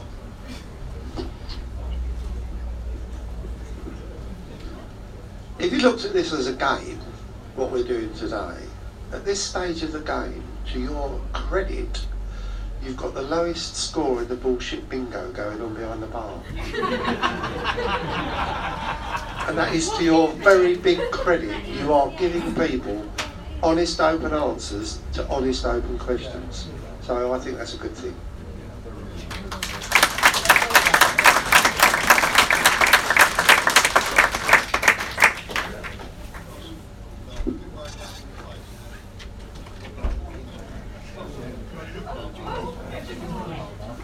Oh, sorry, Bru- Bruce was talking. I didn't want to interrupt Bruce. Right, uh, yeah, hi, hi. Um, I just want to say, for for the record, um, you're no imposter, you are no interim, you are our manager, and we love you. But what I but what I'd like to ask is, we know we know you've been coaching for a long, long time, and it really, really irritates the hell out of me. Swear filter there, that people say you're inexperienced. But if you could meet 21 year old Ross now and give him a bit of advice, what advice would you give him? Avoid the supporters club. Fancy going to Charlie Chan's tonight? That's what I said. um, sitting here right now, the biggest thing that I, um, and it, it, it relates to the imposter shout a little bit because um, I never ever perceived myself as a manager. And the reason, my biggest reason is because I'm me. The biggest reason I never thought I would be a manager is because I thought, who wants me as my, as their manager? And, I, and I, that, that's going to sound like a sob story, Sean. Gen, please don't genuinely take it as that. But I do because I think if I, I the way I phrased it to people before is if I am, if I'm, if I want to be a manager, I want to be the best manager there can be. In an ideal world, I'm the best manager I can be, and we end up in the Premier League and win the Champions League, right? No, let's get it right. That would be the ideal situation, even for the people that don't like me and don't want me, right? But I want to be the best, so I want to, I want to, I want to strive to be to get to the very, very top. If I'm honest, last year I felt like I had the platform to do that with the perfect scenario of a manager and me doing everything that I could as an assistant and a coach to to help the club get there. But if not, me and Justin to go there because selfishly you have to look at those situations. But in order to try and reach the very, very top, I always thought to myself, if I was a fan and I picked up the paper and I see the list of potential managers coming into my club and Ian Holloway, Mark Cooper, someone else, Paul Tisdale, Derek Adams, Carl Fletcher, Darren Currie.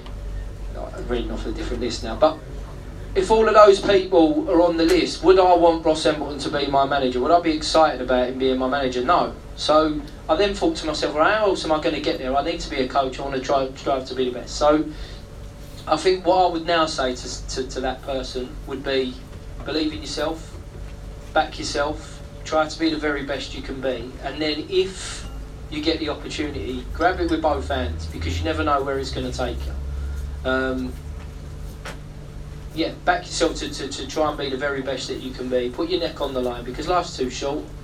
Um, and grab the opportunities the, the best way that you possibly can. Throw everything that you possibly can into it, and then if or when it don't don't work, then you can look at the alternative. And I think maybe, rightly or wrongly, that was my viewpoint at the start of the season for, for to a degree as to why I didn't didn't want to take the job on permanently at the same time. I've got no shame in admitting that at the start of the season the reason I didn't want to take the job was because I felt like I was managing Justin Edinburgh's football club. And again, I've got no shame in admitting that because it was and it is. And as much as I tried not to be him, as much as I tried to not fill his shoes, as much as I tried to be myself, I was still managing Justin Edinburgh's football club. And then the circumstances changed that allowed me to look upon that in a bit of a different frame of mind. So I think that's how I would approach it. I would say to, to me at 21, do you want to go chance? And then after that, grab your opportunity with the best, back yourself and believe in yourself. And then if it don't work, it don't work. But I think life's too short to, to, to, to not try and try and embrace every opportunity that you can.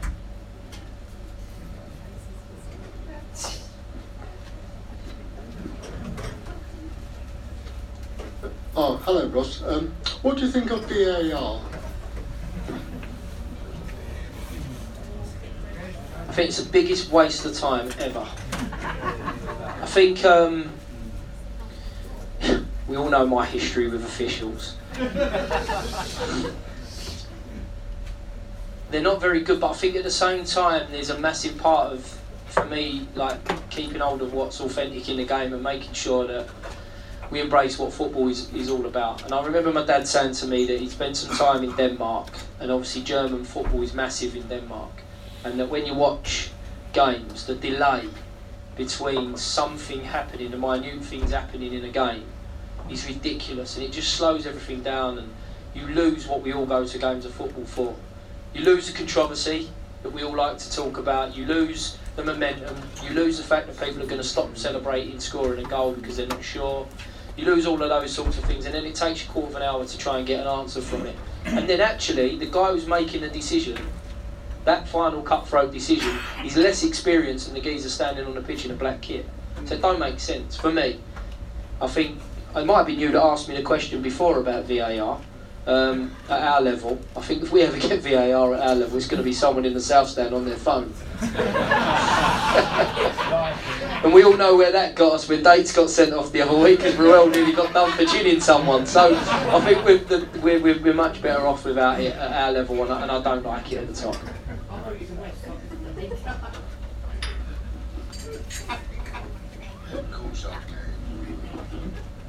How's life treating you?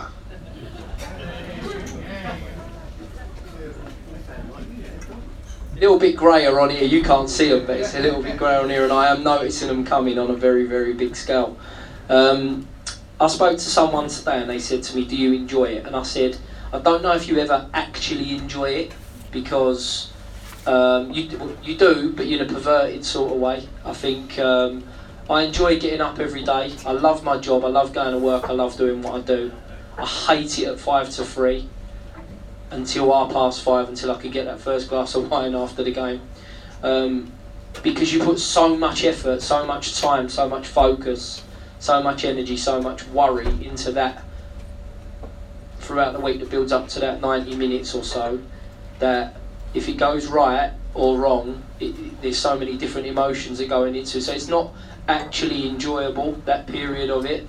Um, and hopefully you do get to a stage within it that, that, that, makes it a little bit more more enjoyable and a little bit more relaxing. Um, I don't enjoy the wins enough. I don't enjoy them enough because um, I win because we haven't won as regular enough for me this season. We win a game of football and I just worry about the next win. I want us to win again, and then I want us to win again and again and again. And the only time that it happens when I gave the job up and, and Carl come in. So um, it, it, hasn't happened for me on a regular enough basis. So we win, and I just straight away think, yeah, that's great, but we need to win the next one. We need to win the next one, and I know life it don't work like that, but at the same time, I need to need to strive to achieve that more. The actual defeats I deal with better because I just analyse them to death, and I watch the game on a sun. I watch, we win, lose, or draw. I watch the game on a Sunday, but then I watch it again on a Monday, and I look at the individual things within the games and and how we're gonna gonna put it right. So my focus is a lot more focused once we lose. So it doesn't drain me, doesn't really hurt me and get me down. It hurts me, but it don't get me down, down, down because I've got to focus on how we're going to go and put it right. So I need to learn to enjoy the results a little bit more. I think um, what it, this has done for me is I I work my nuts off. I leave home at quarter past half past six every morning, and I get home at six half six, which is no different to some of you guys in the room. I'm not not trying to make out that I work any harder than you lot, but I put so much into it that when I get my day off or get a time at home with the kids and the missus and the family, it has made me treasure that a hell of a lot more. So I've enjoyed my family time a lot more, which I think ultimately for all of us is the most important thing.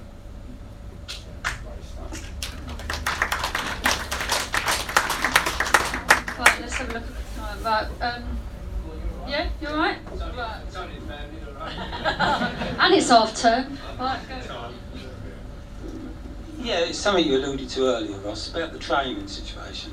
Um, at the old Chicks is probably not ideal.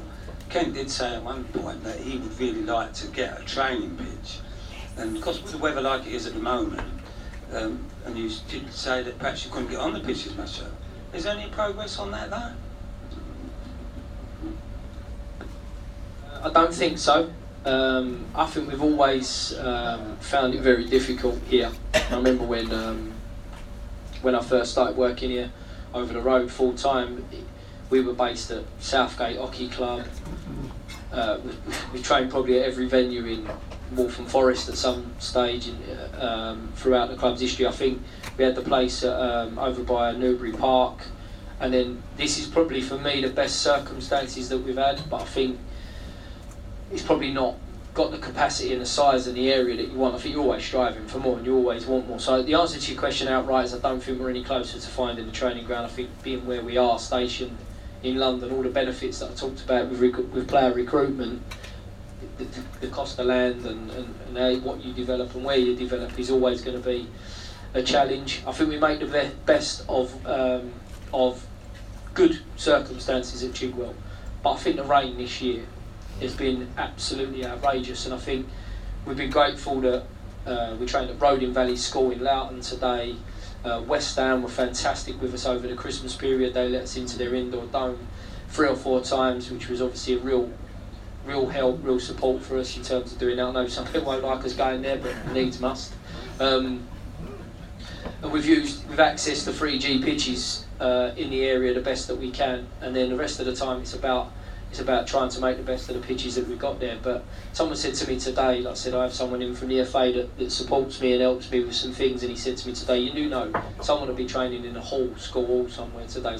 Some people might not be trained, so I think the circumstances that we're in, we have to, you know, we have to embrace them. At the same time, we also have to remember that we're a League Two football club, and you're not going to get the very best circumstances. Which was my answer to the reporter about Pep Guardiola. If he comes down and tries to manage in League Two, is he going to be able? to She's at Chigwell.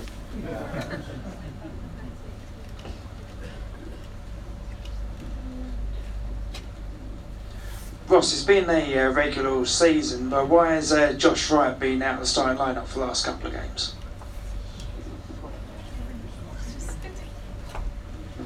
Um, outright, really, the, the, the, the rationale behind Josh was to give him a breather. I think he's, um, I think if I'm right in saying that league games, the only time he's come off has been against Walsall away, um, and at that time we weren't very good first half, and, and probably Marshy, Craigie, right, any one of the two could have tossed a coin and taken any one of those three off, and it just happened to be Josh on that occasion. A lot of football in a, in a short period of time. Didn't feel we have played a lot of football in a short period of time, and I felt that. Um, the game where, where was the first game? Was it Tuesday night? Yeah, Tuesday night and Saturday, wasn't it? Sorry. Um, the group needed freshening up a little bit, so there were some enforced changes with Marv coming out the team, um, and I felt that just bringing dates and giving dates that opportunity because he missed some football. He was still sharp because he played in a reserve game. It would mean that we could sh- freshen that position up a little bit and give give Wrighty a blow. The great thing for me when I left uh, Jordan Maguire Drew was the other one with the same rationale really um, on those two games. Was when I left both of them out, they were both unhappy, which they should be. Um, but at the same time, their reaction to, to the to the decision was, "Don't agree with you, but I'll be ready. When you put me back in, I'll prove a point. I'll prove you wrong. I'll prove you right." Is, was was the answer that, that I would go back with of saying, "Right, when I put you in and you perform well again, the freshness that you've got from missing a couple of games will um, will have helped you." So um, I think I think for me, Josh does a lot of work. Compare Josh to um, is it on the Orient now, Lee? When I said about comparing Josh to Jordan Henderson, and I, I wasn't comparing Josh Wright to Jordan Henderson. What I was trying to say to people is the job that he does for us is very similar in terms of people don't always recognise it. He gets through an incredible amount of work in a game. Um, he's our top goal scorer. He cre- he's created a lot of chances for us this year. He played his part in a lot of goals, whether it be set pieces or even a goal, in, um, Ruel's first goal away to Stevenage. So he does a lot of unrecognised work um, that I don't think he always gets the problems for. And, and sometimes those players are the ones that a manager loves having as part of their group, um, but he's not always the one that a fan or, or other people sort of they, they jump out as, as, as really turning your head. But the simple answer would have been really just to say that it was to freshen the group up and give Josh a bit of a breather.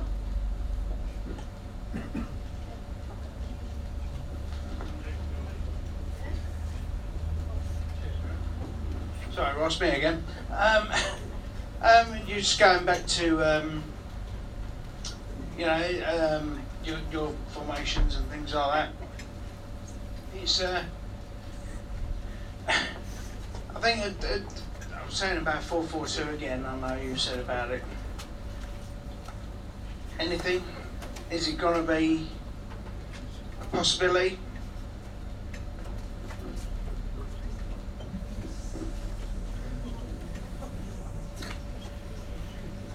Can I have some of what you're having?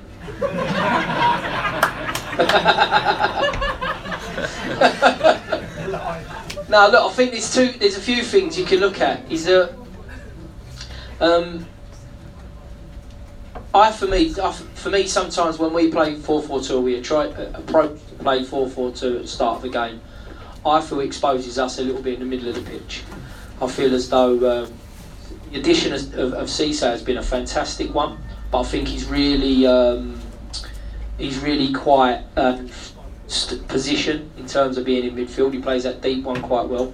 Don't lend itself to playing in a in a two, albeit I'm sure he can do it.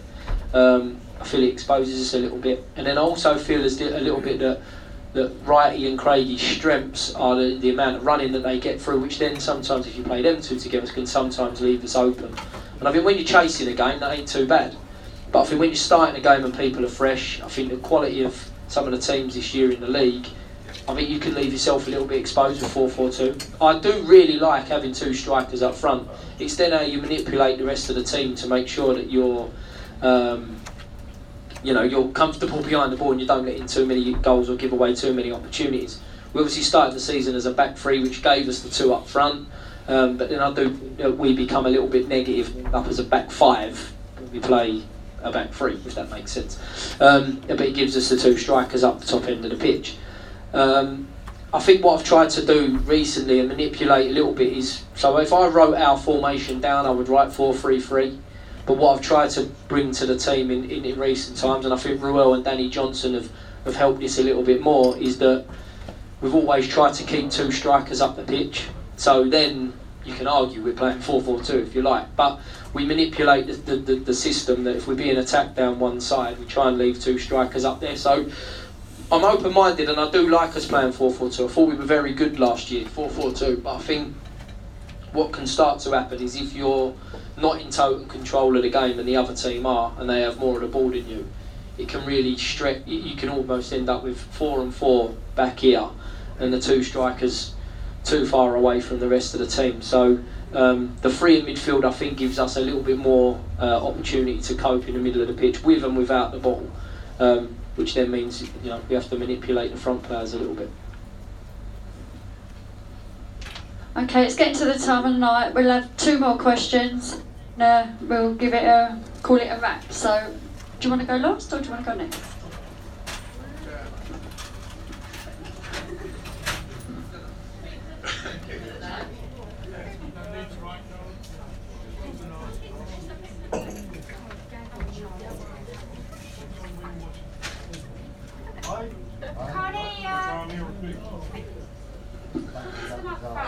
That's it. Right. Do you ever wish that you could be out on the pitch there instead of standing on the touchline and praying or whatever you do out there? And the other thing was, Josh Wright always reminds me of when we had Ray Wilkins down here.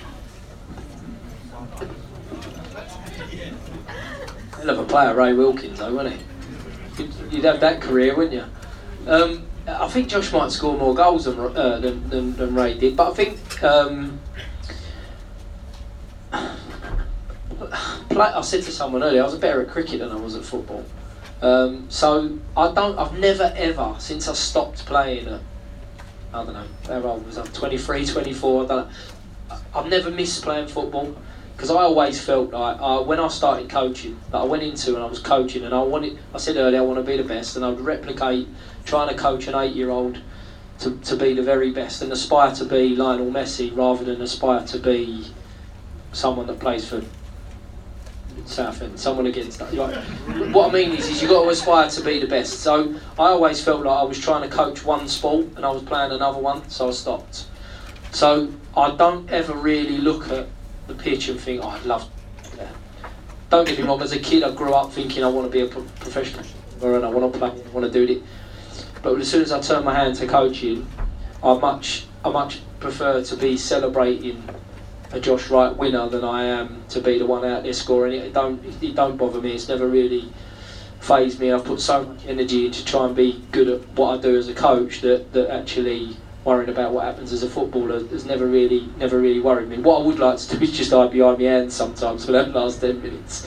Um, yeah, it's not it's not nice. The, the latter stages are difficult, so you, you know being out there might be a little bit easier, but but at the same time I don't have any aspirations. And, and then when you join in sometimes in training and they run past you, you realise just how far away from it you are. Okay, we have the last question now.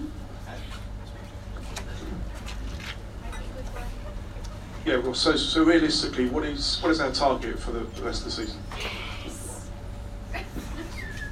It's on the bingo, I think. I just heard a yes. Oh, you've got a lie. No, I think that ultimately it is to win every game. Of course it is. Um, but realistically, for me, um, I think right right at the beginning of the season, after everything that we'd been through and we were looking towards and not really knowing what, what on earth was going to happen, my presentation to the players was I want to finish mid-table. And I said to them, I really hope you're all sitting there thinking, leave off, we're better than that. And if we do all right, or we have a good start, or we have a good run, we're more than capable of finishing higher above that. But we have to take all the circumstances into consideration. It hasn't been the season that any of us wanted. It hasn't been we haven't won as many games, we haven't performed to the level that we would have wanted to. So now I feel we're in a position where we can still finish mid-table, which was my original outset, not in the way that I wanted it to become. So I think first and foremost, I would I would still look at that as a realistic marker to try to reach.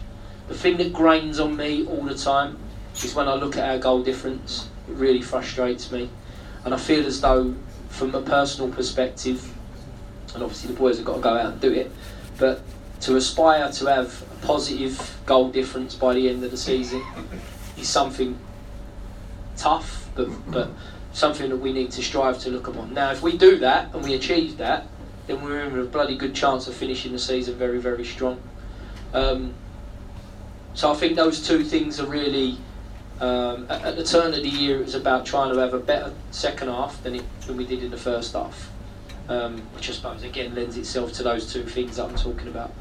Jobi said something to me midway through December, I think it was. He said, can't believe how much this season feels like the first season in the National League. So much has gone on. The club was all over the place after the takeover. No one really knew if they were coming or going. Preparations, for whatever the reasons were, were so up and down.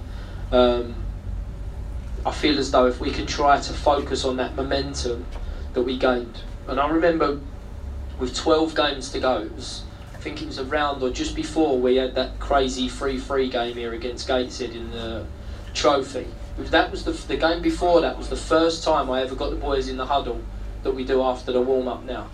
Um, and I said to them, it's not about now, it's about the next 12 games being about next season. It's about aspiring for more, it's about trying to drive ourselves on so that when we come back for pre season, we're ready to have a proper go next year at don't think any of us expected to win the league, but to have a better season. And that's my thing now, is about driving us on to be better. Are we going to lose games like we did at Cheltenham? Realistically, yes, we are, because of the season that we've had and you know the consistency, consistency that we haven't shown. Um, but I think if we can really drive ourselves on, don't get me wrong, I'm not sitting here saying we're going to win the League Two if we finish this season strong, but I think it's to give us that real focus and momentum to come back excited for pre-season, to come back excited for what next season's going to look like. Come back for next season ready to be better than we have this year. We have to be better than we have, than we have been this year. But I do feel as though there's been occasions this season when we've shown that we are more than the position that we're in. At the same time, I'm not being naive. We've shown on a number of occasions that we ain't. But I think we have shown that we can go toe to toe with the best teams. Very rarely have we been absolutely ironed out by anyone. Very rarely have we been put into a position where we feel we're right out of our depth. Um, so we have to use those things to embrace the rest of the season, build, get better. Uh, like I say, aspire for those the goal difference thing. Aspire to be better and aim for, for the middle of the table because when I look at the teams that are in those sorts of position, it frustrates me that we're not around them. So let's keep striving to try and catch them. And then I think over the next couple of weeks, you get into March, end of March, going towards April, there'll be a few teams that might be on the beach by then because they're not going up, they're not going down. And if we can have that energy and enthusiasm to really embrace those games, you can win them games, and all of a sudden it just gives you that little bit more of an upbeat feel for when we come back for next season. It's a good question to finish on. So, David, thank you, Ross, for your uh, your time this evening. Hand over to David. Actually, I'm just going to ask you one more as a wrap up, a light-hearted question, Ross. We know you've been an Orient man for many years. Um, just turn the clock back and just tell us a little bit about when you first came to the club as a youngster. Um, who maybe were your favourite players at the time, and what sort of games you may or may not have in your mind? I um, used to sit in the east stand, um, right in the very top, right in the very top uh, left. As you look at it from the pitch, I suppose from from where I would stand and, and look up at it. Um, used to go, obviously go with my dad. Um, family had a very big attachment. I think saying, um, albeit that my mum's not here tonight, but my great granddad had a strong attachment to the supporters club here. Um, Still owes money. That don't surprise me. that don't surprise me on that side of the family one bit. Um, so um, yes, I used to sit over there, and then obviously my attachment with the club started to become that things like going on the kids' holiday camps that were run by by the club, and then um, over over time started to do a bit, a little bit of coaching on the side. I was at the club's centre of excellence, um, so I could come on a regular basis. Then I had a brand, uh, had a Barry Hearn season ticket when I was at, at, at, secondary school, so I sat over this side. I used to sit as close to the away fans as I could to wind them up. Not sure if I really had any effect on anyone, but the me and my mates used to uh, used to sit at that end of the uh, thing, and it was fantastic for us to to all come come over here on a Saturday like that, and, and some cold Tuesday nights. Um, and then when I started working for the club, I used to sit in the south stand quite a lot because that's where our tickets were. Um, I got released at, at, at 16, but continued to work for um, for football in the community. So uh, that was sort of my my attachment, my um, my following of the club. When I left school, I was let my mum let me go to Cambridge on the on the supporters coach. She let me go to Barnet on the train.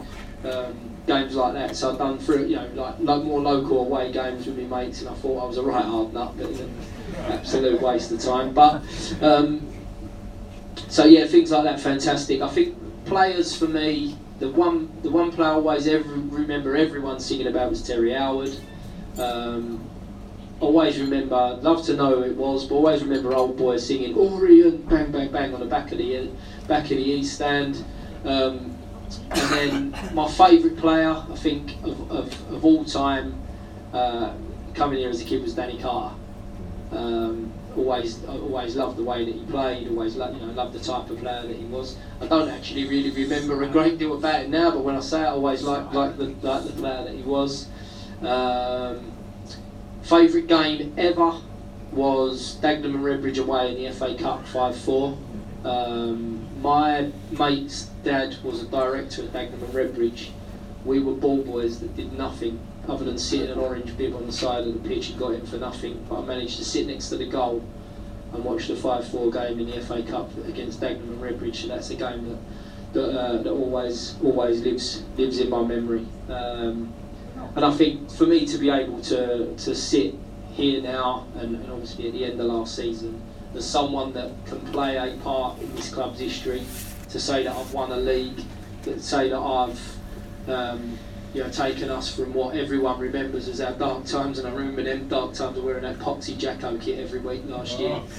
That bright blue gear as, as, as being extremely dark as well as everything else, but to be on pictures, to be seen and, and, and part of some of the magnificent photos that are around the around, around here, around around the stadium is something that um, that you that you, you know is, is a dream and it, that people that people talk about. To have been sat over there as a kid, and then and then to be now doing what I'm doing is um, is quite mind blowing. So uh, if I've missed anything, I do apologise. I see a few shakes of heads when I said Danny Carter, but I could have said a number of other people that shook hands with Colin West when we played Northampton the other day. Um, but no, no, I think um, yeah, an incredible privilege for me, and um, hopefully it gives you a little bit more about what I'm about, my background at this football club.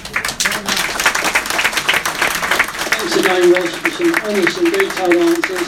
And thank you all guys for coming in. See you soon. All the best. Thanks everyone.